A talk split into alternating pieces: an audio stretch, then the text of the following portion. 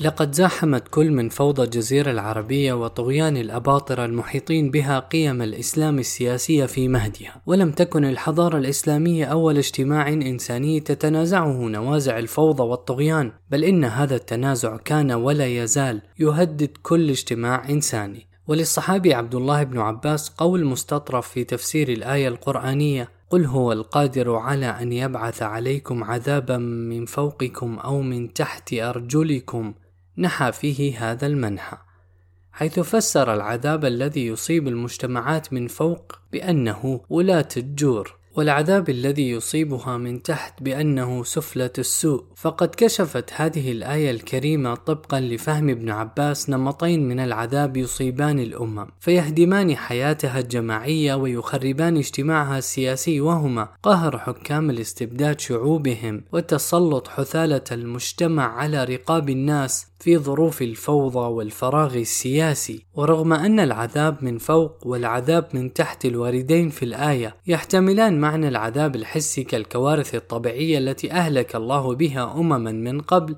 فإن ابن عباس اختار التفسير الاجتماعي للآية وقد دافع محمد أبو زهرة عن وجاهة هذا التفسير الاجتماعي أو المعنوي كما يدعوه فقال وروي عن ابن عباس أنه فسر العذاب من فوقهم بفوقية معنوية وهم الأئمة المفسدون والحاكمون العابثون ومن تحت أرجلهم بالرعاع الأقربين يهرفون بما لا يعرفون ويتبعون كل ناعق يدعو إلى هواه ويقفون على ما يريد. فعلى هذا النظر تكون الفوقية والتحتية ليست حسية وإن لذلك الكلام وجها من الحقيقة. فإن أشد ما تصاب به الأمم أن تتحكم فيهم أئمة الفساد وأن يجدوا تابعا من الذين لا يعرفون كيف يرادون وإني أرى أن العذاب الذي ينزل من فوق والذي يجيء من تحت الأرجل كلا الأمرين يشمل الحسي ويشمل المعنوي بولاة السوء وتحكم السفلة ومن لا يفقهون ويتبعون كل ناعق ولا يميزون بين الخبيث وغيره. انتهى الاقتباس. وتزكي الفلسفة السياسية ما ذهب إليه ابن عباس إذ تدل على أن الاجتماع السياسي السليم يقوم على دعامتين هما الحرية والنظام. فالحرية تضمن إنسانية الإنسان. ولعل جان جاك روسو على حق إذ كتب أن تنازل الإنسان عن حريته هو تنازل عن إنسانيته. أما النظام أو القانون فهو الذي يحفظ للمجتمع الإرادة المشتركة. ومن دون إرادة مشتركة لا وجود للدولة. ويتحلل الاجتماع السياسي بطريقتين مناقضتين للحرية والنظام وهما الطغيان والفوضى. فالطغيان قتل صامت لروح الأمة والفوضى قتل صاخب لها. ولم يكن انهيار النموذج السياسي الإسلامي الأول المتمثل في الخلافة الراشدة على منهاج النبوة وتحول الخلافة إلى ملك بعيدا عن هذين السببين اللذان أديا إلى انهيار الاجتماع السياسي في كل عصر. فالطغيان السياسي يضغط على البناء الاجتماعي من أعلى حتى يتصدع، ثم يتسع الصدع على مر الزمان، فيتحول شرخا واسعا ينتهي بانهيار المجتمع، وهذه الطريقة بطيئة قد تمتد قرونا، وقد لا ينهار المجتمع تماما لكنه يفقد روحه الدافعة ويبقى هيكلا جامدا حتى يلم به عامل خارجي فيودي به. أما الفوضى فتعصف بالاجتماع السياسي من قواعده فينهار كيان الدولة تماما ويرجع الناس إلى الاحتماء بالولاءات الضيقة صيانة لأرواحهم وأموالهم ويفقد المجتمع الإرادة المشتركة الضرورية لكل بناء سياسي سليم. ولم يبالغ ابن خلدون إذ قال إن الفوضى مهلكة للبشر مفسدة للعمران. ولا بالغ الكواكب إذ كتب أيضا إذا صار الأمر فوضى بين الكل. فبالطبع تختل الجامعة الدينية وتنحل الرابطة السياسية. وكثيرا ما يخرج الاستبداد السياسي من عباءة الفوضى الاجتماعية وتخرج الفوضى الاجتماعية من عباءة الاستبداد السياسي. فكلاهما يغذي الآخر ويتغذى منه. فالاستبداد السياسي حرب أهلية مؤجلة وبركان خامد ينتظر لحظة انفجاره. والفوضى الاجتماعية مشروع طغيان سياسي قادم لا محالة. فالطغيان السياسي يؤدي إلى ردود فعل فوضوية في المجتمع. والفوضى تسوغ الطغيان السياسي وتجعل الناس ترضى به خوفا على الدولة من الانهيار وعلى المجتمع من الاندثار. وقد حدث ذلك الانهيار السريع للنظام السياسي الحر بسبب الفوضى. في تاريخ المدن الديمقراطية اليونانية وفي تاريخ الخلافة الراشدة في صدر الإسلام أيضا. لذلك يحتاج الاجتماع السياسي إلى الجمع بين القانون والحرية.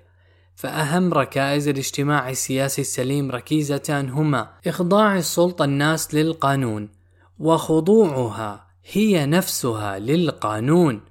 وقد عبر عن ذلك جيمس ماديسون أبو الدستور الأمريكي ومنظر الثورة الأمريكية بقوله يجب تمكين الحكومة من السيطرة على المحكومين أولا ثم إجبارها على السيطرة على نفسها.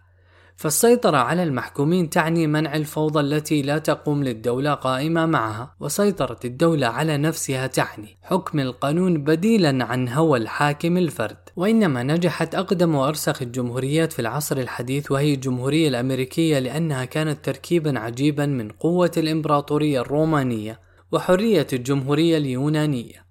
وقد برهن الآباء المؤسسون للجمهورية الأمريكية فيما تركوه لنا من أفكار سياسية ثمينة في الأوراق الفيدرالية على أنهم أدركوا الارتباط بين الحرية والقانون وفهموا الارتباط بين الفوضى والطغيان أما الثورة الفرنسية فلم تنجح في التركيب بين الحرية والقانون إلا بعد زمن طويل وجهد جهيد وحصاد مرير بسبب ما شابه من روح فوضوية وعنف غير منضبط بضوابط القانون والنظام. وحينما تخير الشعوب بين العذاب من فوقها الاستبداد والعذاب من تحتها الفوضى فهي تميل غالبا إلى اختيار الاستبداد باعتباره أخف الضرين وخير الشرين، وهذا هو الاختيار الذي ساد في التراث السياسي الإسلامي، وقد عبر فقهاء السياسة الشرعية والآداب السلطانية عن ترجيحهم الاستبداد السياسي على الفوضى الاجتماعية بقولهم السائر: أسد حطوم خير من سلطان ظلوم، وسلطان ظلوم خير من فتنة تدوم.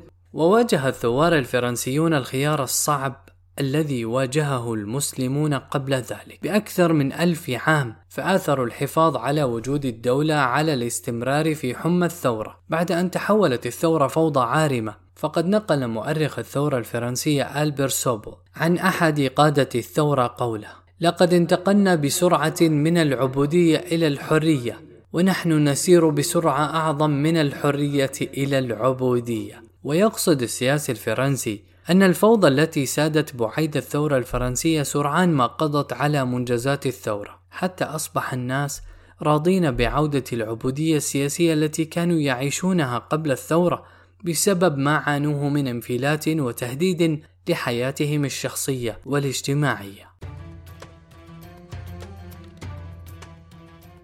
لقد سلم الثوار الفرنسيون أمرهم إلى قائد عسكري مستبد هو نابليون. نابليون بونابرت من أجل إنقاذهم من أنفسهم ومن صراعاتهم وأنانيتهم السياسية. فحول نابليون حصاد الثورة الفرنسية إلى قضية شخصية تحت لواء الإمبراطورية وهكذا برهنت مآلات الثورة الفرنسية وتحولها إلى مشروع شخصي إمبراطوري والدروب الدموية المعتمة التي سلكتها خلال ثمانين عاما على أن الفوضى مهلكة للقيم السياسية. وأنها أوسع الأبواب التي يمكن أن يعود منها الاستبداد عودة مظفرة محمولا على أكتاف أولئك الذين ثاروا عليه.